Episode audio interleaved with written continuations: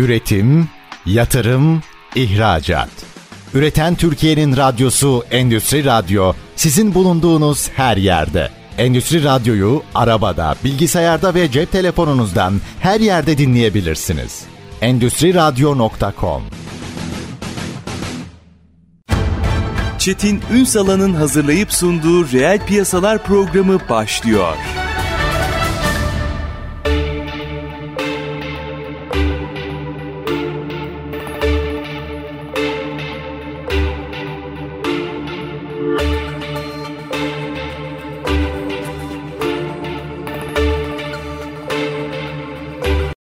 Piyasalardan merhabalar. Türkiye'nin gerçek gündeminde birlikteyiz. Efendim sağlıktan bahsedeceğiz. Evet hepimiz sağlıklı olalım ama bugün bahsedeceğimiz mesele işte sağlığımıza nasıl dikkat edeceğiz falan değil. Sektör olarak sağlıktan bahsediyoruz. Her yanıyla aslında. Hmm.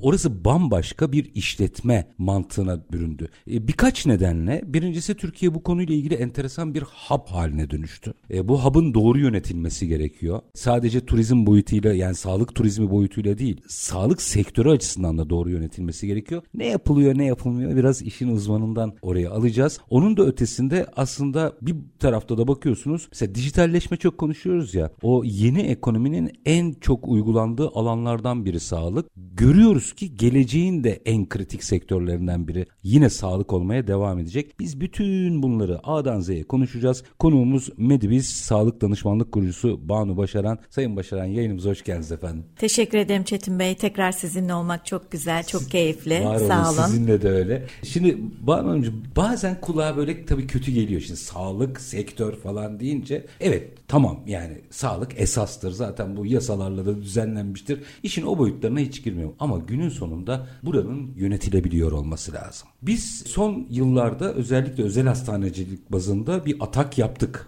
sağlık turizmi alanında atak yaptık ki sizin çok emeğiniz var en başından itibaren işin dernekleşme aşaması dahi. Baktığımızda şu belki son 10 yılı şöyle bir hızla bakmak lazım. Biz gerçekten sağlıklı yönetiyor muyuz bu sağlık alanını? Tabii ki bu biraz göreceli bir kavram yönetim açısından. Doğru yapmaya çalışıyoruz en azından. Hastanelerimiz çok ciddi anlamda yönetimsel olarak da büyük bir ivme aldı. En büyük sıkıntı bunu yönetecek insan kaynağı bulmak. Doğru insan kaynağı bulmak. Yani şey doktor ve benzeri sağlık personeli var. Yok idari ee, personelden bahsediyorum. Tam onu kastediyorum. Hı hı. Çok iyi bir destinasyon var ama idare idari olarak çünkü ülke olarak beklentimizin özel sektör olarak sağlık yönetiminde çok ciddi anlamda hastanelerin şubeleşmesi ve artması söz konusu. Zincir hastane gruplarına baktığınızda ilk üçün içerisinde ya da ilk beşin içerisinde 11-19 şubesi olan hastane grupları var. Tabii ki doğal olarak bunları yönetmekte giderek zorlaşıyor. Yani binayı yapma hızındaki sağlık yönetimi ve bunları yönetecek kadroları bulmak aynı hızda aynı paralellikte ilerlemiyor. Aslında geriye dönüp baktığımızda birbirimizle konuştuğumuzda bizim gibi sağlık profesyoneli olan arkadaşlarımız çok büyük anlamda genişlemedik. Hepimiz biliyoruz ki aa o arkadaşımız bu hastaneye geçmiş burayı yönetiyor. Öbürsü oraya geçmiş orayı yönetiyor. Ekip gibi aynı bir neredeyse, e, evet mu? evet yani tabii ki ekibe genç arkadaşlarımız arkadan gelen arkadaşlarımız bir şekilde yetişti ve yetişiyor. Bazen bir bakıyorsunuz aslında sektörde hiç tanımadığımız veya başka bölümleri yönetirken birden o kurumun başına geçmiş arkadaşlarımız var. Önlerini açmak lazım, istihdam sağlamak lazım ama bu ne derece sağlıklı büyüyor veya bu büyüyen yapıdaki multifonksiyonel olarak bu hastaneleri ne derece iyi yönetiliyoruz? Günümüz şartlarına baktığınızda aslında biraz da tartışılır diye düşünüyorum. Çünkü bir kere yönetici olarak bu kurumları ve büyük kurumları yöneten kişiler olarak sağlığın her alanındaki birimlere hakim olmanız gerekiyor. Birazcık da böyle sonradan yönetici olmak veya bir şekilde sağlık yönetimi bitirip bu pozisyon başına oturmak çok büyük bir başarı elde edemiyorsunuz. Ee, amaç burada satın almasından tut temizlik hizmetlerine, otelcilik hizmetlerine varana kadar bütün süreçlere hakim olabilmek gerekiyor. Devasa bir operasyon aslında. Çok biraz. yani sektörün her alanındaki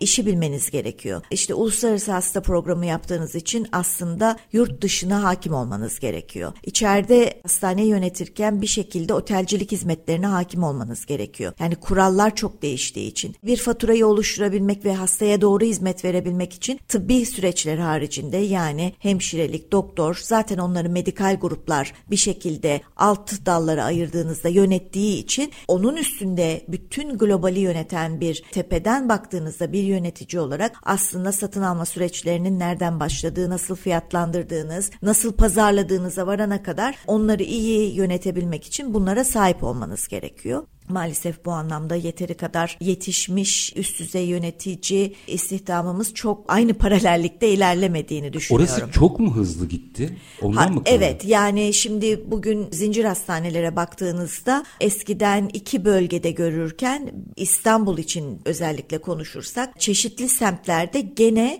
aynı büyüklükte Anadolu yakasına geçtiğinizde yine 200 yatağın üzerinde yine çok büyük 35 bin 40 bin metrekarelik kapalı alanları olan sağlık kurumlarını Kuruluşları oluyor, görüyorsunuz. Dolayısıyla Kadıköy'de var, Ataşehir'de var, atıyorum Maltepe'de var, Üsküdar'da var. Aynı zincirin bir sürü büyük yapılarını gördüğünüz zaman dolayısıyla bunları doğru yönetebilmek için de çok ciddi sağlık bilgisine sahip bu kurumları bu anlamda yönetebilecek yöneticilere ihtiyacınız var. E, bu arada tabii son dönemde bakıyorum Anadolu'ya da sıçrıyorlar. Yurt dışına Yurt dışı, sıçrıyorlar. evet. Yani operasyon gittikçe büyüyor. Şurayı açmanızı rica edeceğim. Şimdi o kadar kritik bir şeyden bahsediyorsunuz ki bence bu sektörün hiç konuşulmayan bir yana. Bir hastaneyi yönetmek bir başhekimle mümkün olabilir. 2, 3, 5, 10 aslında her biri birer holding haline dönmüş vaziyette. Yönetim mantığının holding gibi olması gerekmiyor mu? Tabii o yüzden büyük hastaneler yani zincir hastanelerin çoğu eskiden ihtiyaç duymadıkları veya çok öngörmedikleri bir merkezi operasyona yönelmeye başladılar. Bu merkezi operasyonda iş dallarına baktığınızda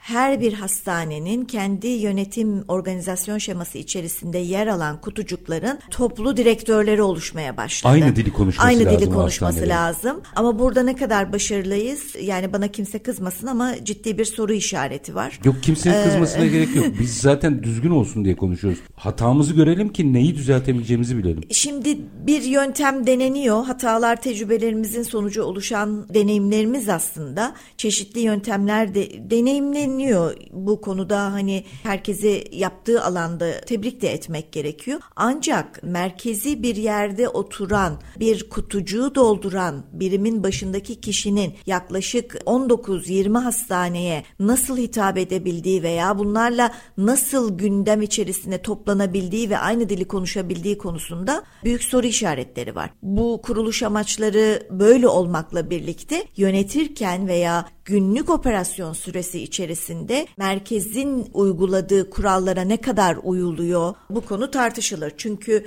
her semtinde ya da her ülkenin de ya da her bölgenin de kendine göre kendi dinamikleri var. Tabii, tabii. Kütahya'da bir hastane açtığınızda veya İzmir'de bir hastane açtığınızdaki dinamikler İstanbul içerisinde yönettiğiniz A semtinden B semtine göre değişen dinamikler olmasına rağmen acaba aynı mı? Yani semtten semte bile aynı hastanenin Değil e, şimdi. hitap ettiği kitle tabii değişiyor. siz şimdi Ümraniye'deki bir hastaneyi yönetirken aynı zincirin bir hastanesiyken aynı hizmet kalitesinde hitap edemezsiniz. Çünkü oranın dinamikleri çok farklı. Belki orada özel hastanelerde olmasına rağmen devlet anlaşmasının daha ağırlıklı gittiği bir yönetim modeline geçmeniz gerekiyor. Ha, yani aslında satın alma gücüyle Sat- doğru tabii, orantılı tabii. operasyon yapmanız Yani gerekiyor. Nişantaşı'nda yönettiğiniz bir hastaneyle Aynen öyle. ya da Kadıköy'ün merkezine yönettiğiniz bir hastaneyle aynı zincir hastanenin Ümraniye'deki ya da Avcılar'daki şubesiyle aynı dili konuşamıyorsunuz. Ya da aynı yönetim modelini konuşamıyorsunuz. Yöneticiler ne kadar özgür?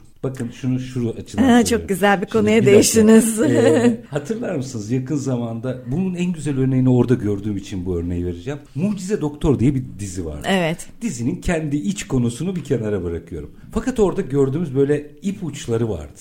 Doğru. Mesela bir bağımsız olarak yöneticilerin yönettiği bir dönem vardı. Sonra bir müteşebbis geliyor ve olaylara müdahale etmeye başlıyor. Zincir bozuluyor. Her şey alt üst oluyor. Ya yok bunu hiç karnımdan konuşmadan soracağım. Kobi yönetir gibi tırnak içerisinde söylüyorum. Herkesin de söylemek istediğimi bence çok iyi anladı. Kobi yönetir gibi hastane zinciri yönetilir mi? Tabii ki yönetilmez. Yönetiliyor mu? yönetiliyor. Buyurun Ee, çünkü hala da maalesef zincir hastanedeki patronların ya da yatırımcıların sahadan ellerini çekmemeleri veya bu artık güç zehirlenmesi mi adını bilmiyorum. Büyümenin vermiş olduğu isminin bilinirliğinin artması, hastane zincirlerinin sayılarının artması, onlardaki bu güç zehirlenmesi maalesef hala da yüzde yüz anlamda profesyonellere bırakılmış bir yönetim modeli yok. Şimdi öyle şeyle karşılaşıyorsunuz ki çeşitli ben biliyorsunuz e, son 11 yıldır e, büyük hastanelerde ya da çeşitli sağlık zincirlerinde aynı zamanda danışmanlık hizmetleri de veriyorum. Buradaki beklenti aslında e, bilgiye e, kolay ulaşmak. Neden bir danışmanlık hizmeti alırsınız bu kadar kendi içinizde yöneticileriniz varken, bu kadar çok personeliniz varken orada bir sistem kurmuşsunuz. iyi ya da kötü o sistem gidiyordur. Amaç burada bilgiye kısa sürede ulaşmak ve varmak istediğiniz hedefe tecrübeli kişilerle daha kısa sürede ulaşmakla ilgili olarak. Ancak hala da bir öneride bulunduğunuzda o zincirin başındaki kişiyle ya da o kurumun başındaki yöneticiyle oturduğunuzda masaya imzalayarak kalkamıyorsunuz. Mutlaka onun üstüne gidiyor, onun üstüne gidiyor. En sonunda patronla oturuyorsunuz. Bu kadar büyük zincirlerde yani Amerika'da benim tecrübe edindiğim dönemlerdeki yıllardaki sağlık zincirleri ya da Houston, Methodist, Cleveland, John Hopkins gibi kurumlarda zincirin başında ya da yatırımı yapmış kişilere ulaşmanız değil, isimlerini bile bilmeniz imkansızken, Gerek de yok. gerek de yokken bugün mutlaka bu büyük patronların e, zincirlerdeki patronlarınla aynı masaya oturup bir yol haritası belirlemeniz O gerekiyor. zaman bu soruyu sormakta haksız mıyım? Gözlemim Çok haklısınız. çünkü. Patronla anlaştığınız bir şeyi X hastanede uygulamaya kalktığınızda zaten ilk bariyeriniz oradaki yönetimin başındaki bu sefer ego çatışmaları başlıyor. Oradaki adam ya da oradaki yönetici arkadaşımız şunu düşünüyor. Çok doğal olarak aynı şeyi ben de masanın öbür tarafında otursam düşünürüm. Ben bunu kuramadım mı ki buradan bir talimat geldi. Dolayısıyla bu bariyerlerden dolayı e, aslında ilerlemek istediğiniz noktada da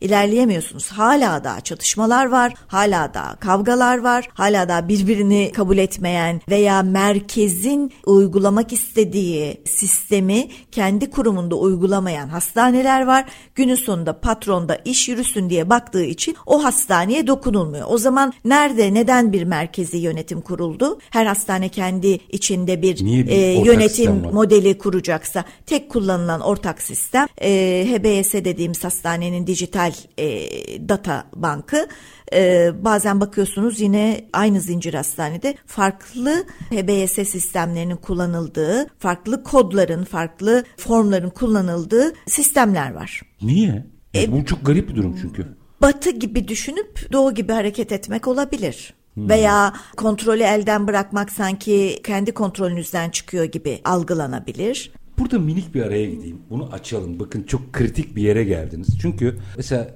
yurt dışından da örnekler vererek açmanızı rica edeceğim bunu. Orada kimse size bir danışman geldiğinde veya merkezi yönetim size bir sistem getirdiğinde en fazla görüşünü söyler ama bir dakika benim sistemim bu deyip çıkmaz. Müdahale edemez. Sistem ona uygun değil. daha olmadı patronu aramaz.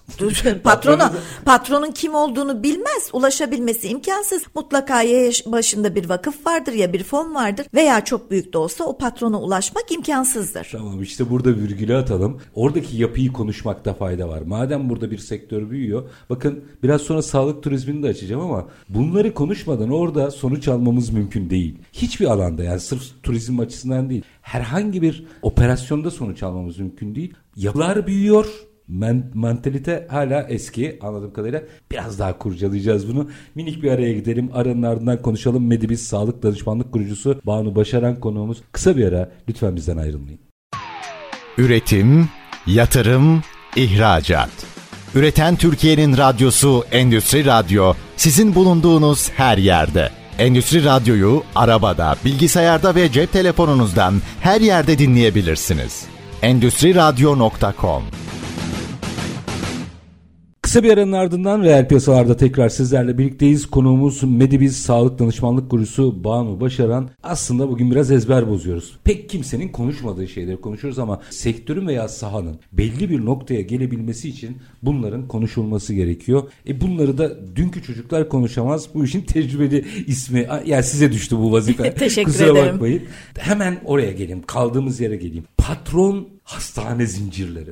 Kulağa bile çelişkili geliyor değil mi? Oysa siz mesela demin işte Houston'da vesaire yurt dışından bahsederken fonlardan vesaire e, bahsettiniz. Evet bir kişi bir hastaneyi kurabilir. Güzel. Şubeler açabilir. Güzel. Ama bir süre sonra artık yatırımcı haline gelip kenara çekilmesi gerekmez mi? Yurt dışında ne yapıyorlar? Hadi böyle mukayeseli anlatın. Şimdi yurt dışında özellikle belli bir sistem içerisinde yönetilen hastaneler hepimizin bildiği Methodist, Cleveland, MD Anderson, John Hopkins gibi hepimizin dünya globalinde tanıdığımız hastanelerin sadece kendi ülkelerinde değil başka ülkelerde yaptığı yatırımlardaki kurallar çerçevesinde yönetim modelleri yine o ülkedeki koydukları profesyonellerin yapmış olduğu modellemeyle ilgili. Şimdi onlar bir sistem var. Sistemi kuruyorlar. Yani örnek vermek gerekirse Metodist'in sistemini siz gidip e, Birleşik Arap Emirlikleri'nde Metodist adını kullanarak kurduğunuz bir hastanede belirlenen guideline'lar şeklinde yönetim modelini yapmanız gerekiyor. Burada böyle olur diye bir şey yok. Yok. Yani şöyle işte hastayı nasıl kabul edeceğiniz, formları nasıl tutacağınız, kayıtlarda neler yapacağınızla ilgili bir guideline'ınız var. O guideline'a göre kuruyorsunuz ama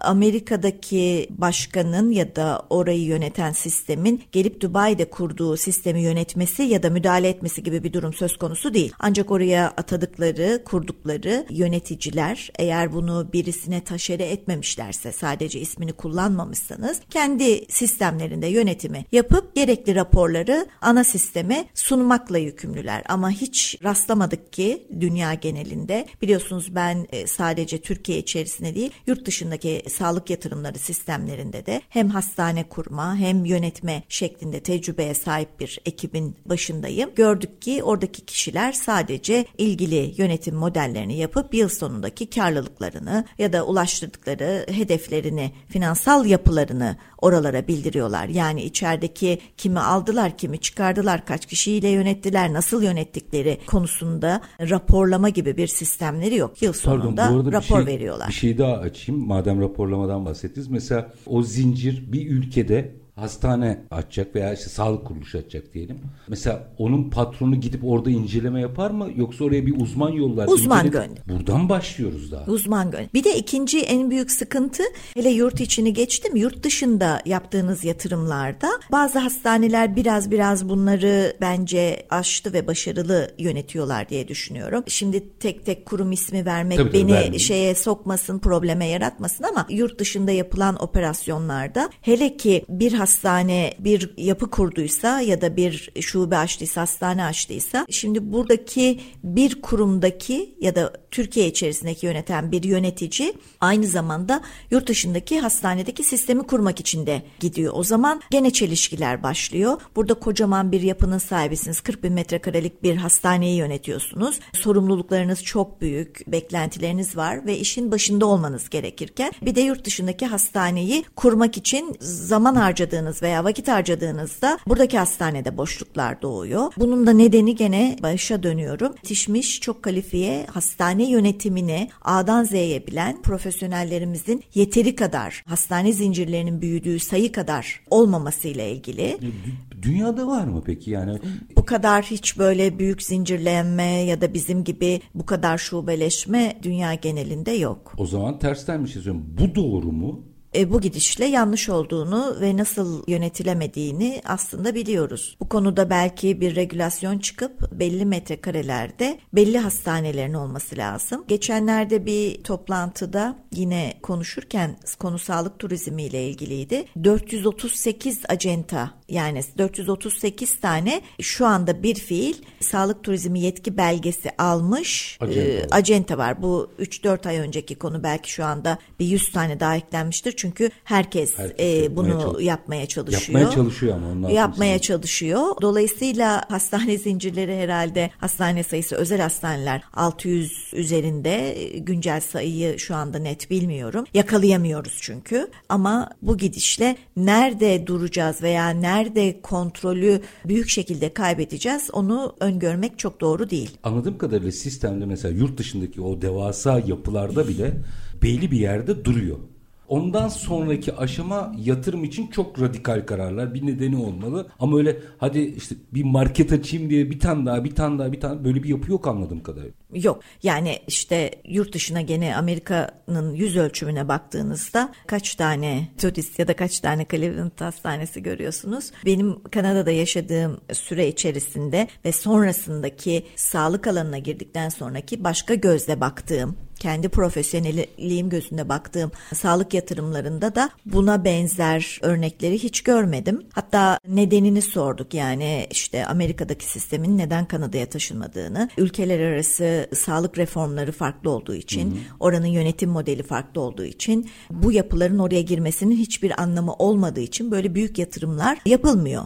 Kontrol edilmesi çok güç haline geliyor. Geçenlerde yine bir bu konuda yaptığımız toplantılarından bir tanesi de 600 yatırım yataklı bir hastanenin açılışı var. Şimdi açılışı planlanıyor. Muhtemelen bakanlık 600 yatağın bir anda açılmasına izin vermeyecek. Çünkü aynı zamanda bu ülkede hali hazırda bitmiş şehir hastaneleri var. Doğru. 4500 yataklı baktığınızda e bunları yönetmek için de çok ciddi bir personele ihtiyacınız var. Hemşire bulmak çok zor, yetişmiş eleman bulmanız çok zor, tecrübeli eleman bulmanız çok zor, yönetmeniz çok zor, temizlemeniz çok zor. Yani bir tıbbi sekreterin ne kadar önemli olduğu olduğunu, sağlık personeli kadar idari personelin ne kadar önemli olduğunu gerçekten kimse anlamıyor. Ya yani bizim tıbbi sekreter dediğiniz bizim o girdiğimizdeki bankodaki çalışan aynen, arkadaşlar. Aynen yani katta hasta dosyasını düzenleyen, hmm. hastanın dosyasını açan, provizyonunu alan sekreterlerden Onları bahsediyoruz. Bile bulmak güç diyorsunuz. Çok güç, çok güç. Her şeye geçin hastanenin finans bölümü, hastane muhasebesi bile bugün normal finans bilgisi bilen bir kişinin yönetemeyeceği modelde.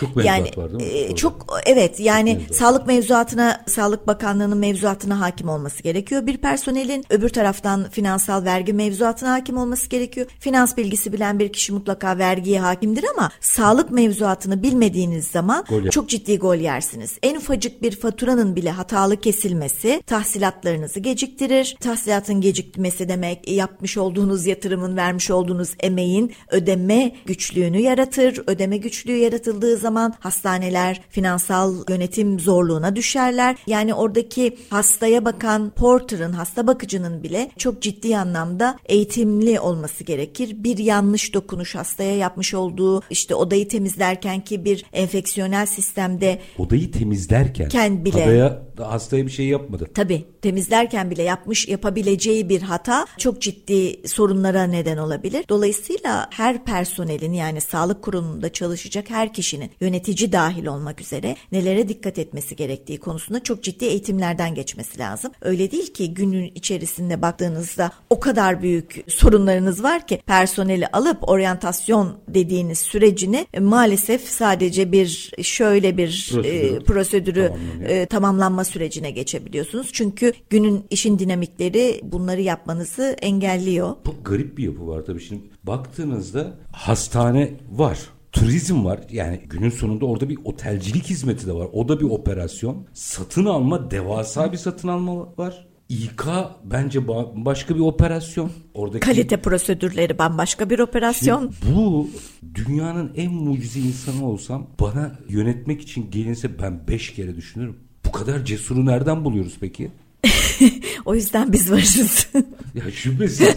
Ama yani Ama bizden kaç tane var? Evet işte problem o. Yani şey nasıl diyeyim? Kumdan kale yapar gibi hastane açmaya başladık. Şimdi evet. bu bahsettiğiniz operasyonlar çok büyük ve ciddi bir operasyon. Bunu tartışıyor mu sektör? Gerçekten tartışıyor mu? Gerçekten tartışmıyor. Tabii Özel Hastaneler Birliği Derneği var. Çeşitli platformlar var. Sorunlarımız, yaşanılan konular tartışılıyor veya tartışılmak üzere toplanılıyor. Ama her hastane kendisinin haklı olduğunu düşündüğü için ortak bir platformda bulunamıyor. Belki bu tür yapılarda, bu tür derneklerde ya da kuruluşlarda bunları daha iyi yönetecek moderatörler moderatörler bulmak lazım. Evet. Yani hakem, hakem olması lazım, tarafsız olması gerektiğini düşünüyorum. Çünkü ne olursa olsun oraya bir kurumun profesyoneli olarak gittiğinizde Ticari orada günün sonunda o rekabetin içerisine kendinizi kaptırıyorsunuz. Ben yaşamadım mı ya da yapmadım mı? Tabii ki yaptım. Orada hangi kurumun orayı ben yönetiyorum çünkü. Eğrisiyle doğrusuyla hatamla veya başarımla orada var olmuş ıı, adını taşıdığım kartvizitini hakkıyla yapmanız gerekiyor. Bir kurumun adını taşıdığım taşıdığınızda dolayısıyla o platformlarda ne kadar ön yargısız oluyoruz tartışılır. Buna kendim de dahilim. Büyük tecrübelerimiz oldu. O yüzden son zamanlarda gözlemlediğimiz veya yaptığımız hataları kendimize açıklamaya çalıştığımızda, kendimize analiz yaptığımızda, neleri doğru yaptık, neleri yanlış yaptık baktığımızda oradaki ortamlarda daha bağımsız yönetilme modelleri olup gerçekten tartışılacak bir şey yapmak lazım. Bir grubun profesyoneli olduğunuzda ister istemez subjektif davranabiliyorsunuz. Davranabiliyorsunuz günün sonunda. Bir de zaman çok önemli. Yani oraya ayıracağınız zaman, oralarda bunları tartışacağınız zamanlarla arka planda kronometre işliyor ve hastanede ne oldu? Acaba kaç kere telefon çaldı? Size ne gibi sorumluluklar düştü gibi problemleriniz var. Yani sistemlerin doğru kurulmadığı ya da sistemin olmadığı tek adama dönülen sistemlerde maalesef problem yaşıyorsunuz. Belki Türkiye'deki gözlemlediğim en büyük sorunlardan bir tanesi yetki var, sorumluluk yok. Her alanda öyle ha. ama şimdi bu çok su kaldırır bir alan değil. Bu birçok şeyin anında opera edilmesi gereken bir yani şey. X Tam yetki verilmesi tabii gereken X departmanın başındaki kişi yanlış da karar alsa benim onun üstündeki bir kişi olarak onunla onu tartışabilirim veya yöntemleri tartışabilirim ama aldığı kararın arkasında durmak lazım. Şimdi korku yöntemiyle ve bu yetki problemleri nedeniyle o kişi karar almakta zorlanıyor. Bırakmıyoruz ki. Bir de şey yok mu? Şu alışkanlıktan da vazgeçilmesi gerekiyor sanki. Bu her sektörde var ama şimdi bu burası çok su kaldıran bir alan değil. Patronu arayayım bir. Patrona gelene kadar hastane, başhekim, müdür, genel merkezdeki müdür bilmem ne bilmem. Patronla ne işin var senin? Patronun seninle ne işi var? Şimdi gariplik burada başlamıyor mu? Başlıyor. Bunu o kadar çok kişi sen benim kim olduğumu biliyor musun vardır ya bu ülkede evet, en evet. büyük sorun ve sizin haberiniz olmadan aslında patrondan da duyabilirsiniz. Mesela orada bir sorun yaşanmıştır. İşte o patronun sorunu ama. Evet ilgili müdürüne danış deyip kapatması lazım telefonu. Maalesef ikili ilişkilerin hala daha çok fazla geçerli olduğu bir sistemde yönetiliyoruz. Sistemin getirdiği sıkıntılar bunlar. Ana sistemin getirdiği sıkıntılar. O ee, zaman şöyle yapacağım. Bunu birazcık daha açacağım. Yani bu konu yani iyi olanları tenzih ederim ama genel fotoğraf içerisinde benim gördüğüm kadarıyla bizim çok iyi sağlık kuruluşlarımız var. Bizim çok iyi sağlık çalışanlarımız var ama çok iyi yönetimlerimiz yok. Hastane yönetimlerimiz yok. Doğru giderek de zorlaşıyoruz. Ee, şimdi bu bu diğerini bozar. Bu diğerini bozar. Bozmasın diye ne yapmak lazım? Minik bir aranın ardından onu konuşacağız. Efendim Medibis Sağlık Danışmanlık Kurucusu Banu Başaran'la sohbetimiz devam ediyor. Sağlık sektörünü çok da konuşulmayan bir tarafından ele alıyoruz. Minik bir ara. Aranın ardından reel piyasalardayız. Lütfen bizden ayrılmayın. Üretim, yatırım, ihracat. Üreten Türkiye'nin radyosu Endüstri Radyo sizin bulunduğunuz her yerde. Endüstri Radyo'yu arabada, bilgisayarda ve cep telefonunuzdan her yerde dinleyebilirsiniz. Endüstri Radyo.com Kısa bir aranın ardından reel piyasalarda tekrar sizlerle birlikteyiz. Sağlık sektörünü mercek altına alıyoruz. Özellikle işletmecilik boyutuyla Medibiz Sağlık Danışmanlık Kurucusu Banu Başaran konuğumuz. Şimdi şunu konuşalım mı o zaman? Benim anladığım bilmiyorum. Hatalıysam ne olur düzeltin. Ben araya gitmeden önce de söyledim. Bizim çok iyi bir sağlık personelimiz var. Hastasıyla, hemşiresiyle Hatta siz bunun yetersiz olduğunu, oradaki bankodaki insan kaynağının bile yeterli ölçüde ihtiyacı karşılamadığını söylüyorsunuz. Demek ki daha da ihtiyacımız var. Bizim operasyonel olarak çok büyük yeteneklerimiz var. Yönetecek sayımız az, öyle anlaşıldı. Ama çok fazla destinasyonu olan bir hastane zinciri fotoğrafı verirken çok da doğru yönetilmediğimiz gözüküyor. Hatta sözlerinizden şunu anlıyorum. Bir zincirin bu kadar hastanesinin olması da çok doğru değil. Yurt dışındaki örneklere baktığımızda ne yapmak lazım? Doğrusu ne? Şimdi bu zor bir soru benim cevap verebilmem için. Belki mevzuatlarda Sağlık Bakanlığı mevzuatında neye göre açıldığı yani ben tabii ki arka planda kendimce bu konuya bilgiye sahibim. Ancak ne düşünülerek bu kadar yatırıma izin verildiği konusunda ki konu biraz bizim bugünkü sohbetimizi aşabilir. Hmm. Politik başka nedenlere girmenin ya da yorum yapmanın anlamı yok. Anlamı yok. Biz sektörel anlamda ideal ne ona bir Dolayısıyla bakalım. buna yani açılmaya izin verildiği müddetçe yatırımlar mutlaka devam edecektir. Belki ülkenin her yerinde özellikle batı tarafında değil de daha az ulaşılan yerlerde de bu zincir hastanelerin yatırım yapıyor olmasının belki de zorunlu hale getirilmesi gerekir. Atıyorum hmm, İstanbul'da enteresan. bir hastane açıyorsan doğu bölgesinde de mutlaka bir hastane açılması konusunda yaptırımlar gerekebilir. Bu, bu benim herkes düşünecektir. Bu benim vatandaş olarak arzu ettiğim, görmek istediğim bir durum. Çünkü mutlaka İstanbul'un nüfusu ya da yerleşik alanlarına göre nüfuslar fazla ama o bölgedeki kişiler de özel hastanecilik hizmetinden yararlanmayı hak ediyorlar. Ekonomi... En azından mesela üç büyük şehir bir, bir Anadolu diyebilirsiniz. O da olabilir. Yani bir bir sistem Şart getirilebilir.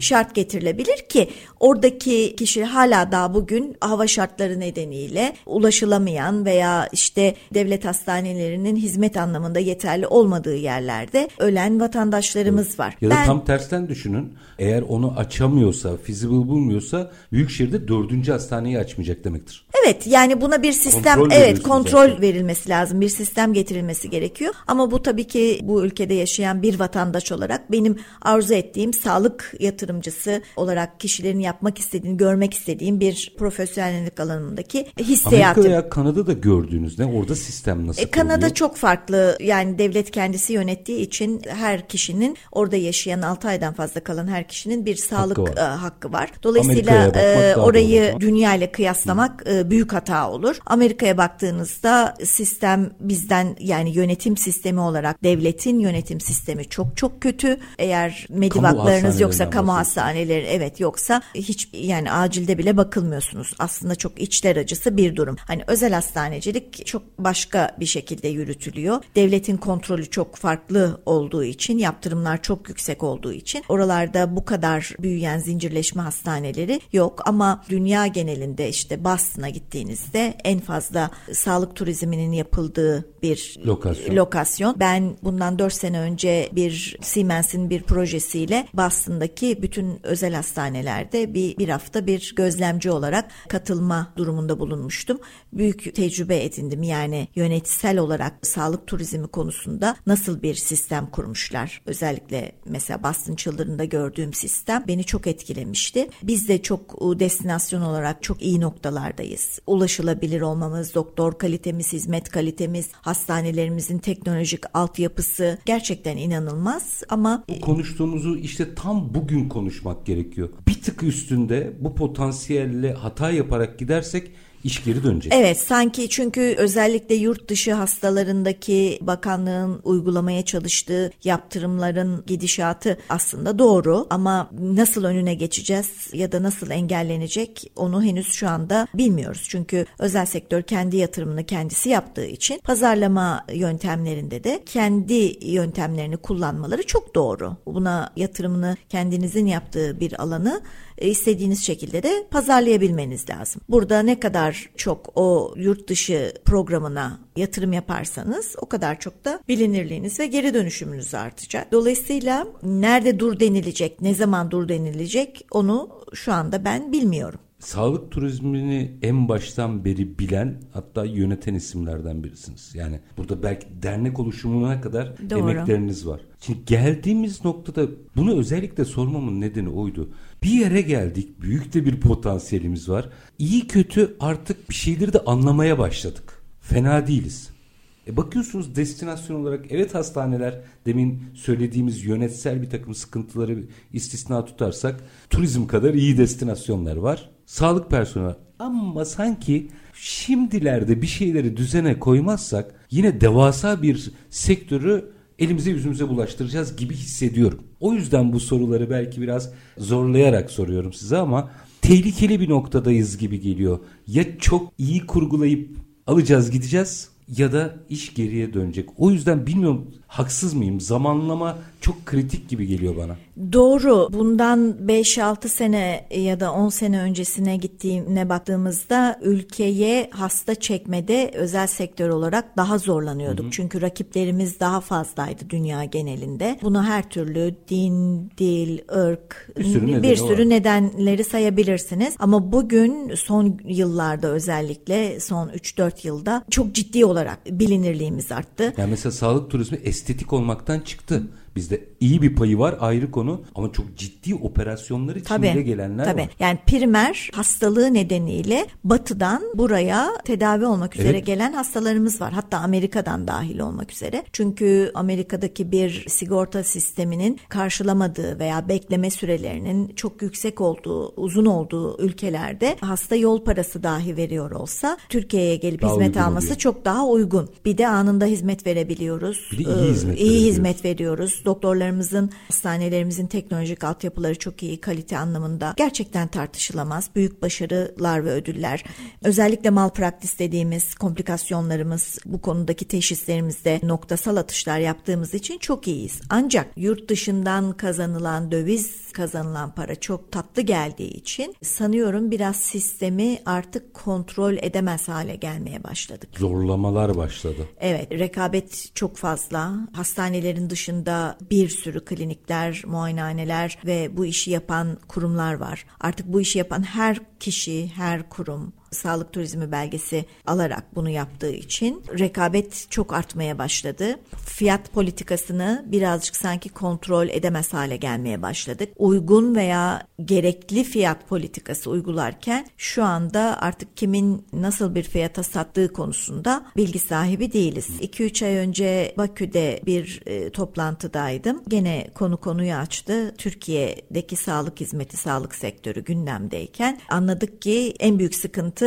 hatalı fiyat politikası. Yani bu aslında kendimize zarar veriyor. mi dönmüş? Ben çok piyasa ağzı sorayım. Evet, Tutturabildiğine mi evet, dönmüş? evet. Biraz Bu çok o, tehlikeli bir şey çok işte. tehlikeli. İşte en korktuğumuz şeylerden bir tanesiydi. Bunun için gerçekten özel sektör olarak canla başla çalışan kurumlarla çok ciddi çalışmalar yaptık. Fiyatların belli standartlarda kalmasıyla ilgili olarak belli ameliyatlarda belli standartlarda. Zaten özel hastane olarak vermiş olduğunuz ilave hizmetlerinizin maddeleri belli. Neler ilave e, yapmanız gerekiyor. 2-3 hastane ismi söylediğinizde de aşağı yukarı standartları birbirine yakın hastaneler. Dolayısıyla onlar bunu hak ediyorlar aslında. Çünkü A grubu hizmet veriyorlar, hastalarını alıyorlar, karşılıyorlar, getiriyorlar. Bunun için çok ciddi bir pazarlama bütçesi yapıyorlar. Onun içinde mesela biri bir, biri on değildir onlarda. Değil. Üç aşağı beş yukarı aynı standarttır Evet yani. ama şu anda bu kadar çok bu işi yapan kurumların artmasıyla sanki biraz fiyatlar ve fiyatları kontrol edememek bize ne kadar uzun vadede ne kadar kısa vadede zarar verecek ben öngöremiyorum ve korkuyorum. Söz konusu olan fiyat olunca çok kısa vadede hemen olur. Çok döner yani o yıldızı birdenbire kaybederiz. O ürktüğümüz nokta o zaten. Çünkü Türkiye sağlık turizmi yakıştı Türkiye'ye. Çok Yani bi- bize yakıştı gerçekten ve bunu çok da elimize yüzümüze bulaştırmadan büyüterek devam ettirmemiz gerekiyor sanki. O yüzden çok hassas bir zamanda çok hassas uyarılar yapıyorsunuz. Bence bunların şimdi tartışılıyor olması lazım. Yarın çok geç olabilir. Dün de erkendi. Bu arada büyüme palazlanma aşaması da erken olabilir ama çok Bundan doğru. sonra çok daha dikkat etmeliyiz. Son zamanlarda özellikle benim en fazla aranma nedenlerimden bir tanesi de işte çeşitli yatırımcıların, sektörle hiç ilgisi olmayan yatırımcıların hepsi sağlık turizmine girmeye başladı. Eyvah eyvah. Yaklaşık e, alt- Tekstilcinin inşaatçı olması 6 gibi yani. aydır enerji tekstil 6 aydır yapmış olduğum görüşmelerde en fazla rastladığım konu benim de çok dikkatimi çekmeye başladı. E, sağlıkla ilgili ne biliyorsunuz? Hiçbir şey bilmiyorum ama ben yani saç ekim merkezi kurabilirim. İşte ruhsat almak onlar için iki tane doktor ayarlayıp ruhsat almak çalışanı haline getirdikleri için ve ciddi de bütçeler ayırıyorlar ama günün sonunda vermiş olduğunuz bilgiye de güvenmeyip yollarını kendileri devam etmek istiyorlar veya daha ucuz iş gücüne sahip olan kişilerle çalışmak istiyorlar. Bunları açıyorlar, kuruyorlar, gidiyorlar. Bir bakıyorsunuz özel sektör bunca yıl emek vermiş sektörün çalışanları, yatırımcılarıyla aynı alanda pazara bir anda 30-40 kişi, 50 kişi daha girmiş. Sağlıkla hiç alakası yok ama yatırımcı olmuş, klinik açmış, büyük büyük yerler yapmış veya yapmak üzere çalışıyorlar.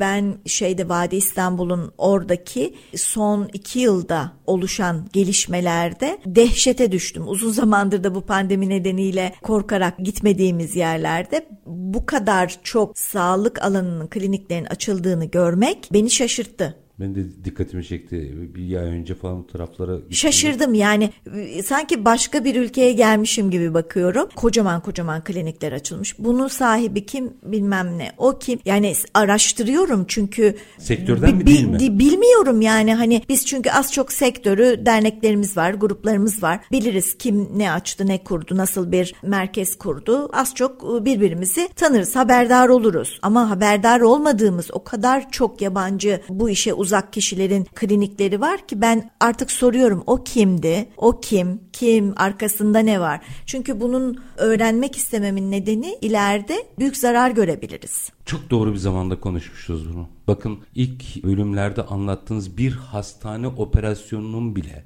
ki bunlar ciddi çalışan kurumlar bir de. Oralarda bile nasıl sıkıntılar var, yönetsel sıkıntılar var. Değil ki bu sektörle uzaktan yakından ilgisi olmayanların dahil olduğu bir alanda biz bence çok doğru zamanda, doğru uyarılarla bir konuyu konuştuk. Sayın Başkan çok teşekkür ediyorum. Son bir mesajınızı alıp öyle veda etmek Ben çok teşekkür ediyorum. Mesaj olarak görmek istediğim, duymak istediğim şey gerçekten kontrolün çok iyi yapıldığı veya ihtiyacı olan kişilere izinler verildiği biraz daha belki otokontrolün fazla sağlandığı bir sisteme doğru gitmek. Başarılarımız daim olsun. Eğer onu yaparsak da Türkiye'nin bu alanda bence önü çok açık. Bir numarayız. Harikasınız. Medibis Sağlık Danışmanlık Kurucusu Banu Başaran çok teşekkür ediyorum. Aslında bu konu zor bir konuydu. Herkese de konuşulabilecek bir konu değildi. Çok açık yüreklilikle hepsini paylaştınız bizde. Doğru bir zamanda doğru uyarılarla teşekkür ediyorum efendim. Ben teşekkür ederim. Var Sağ olun. Efendim biz bugün gördüğünüz gibi yönetiminden turizmine, yatırımdan süreçte doğru yol almaya kadar sağlık sektörünü mercek altına aldık. Kritik bir alan,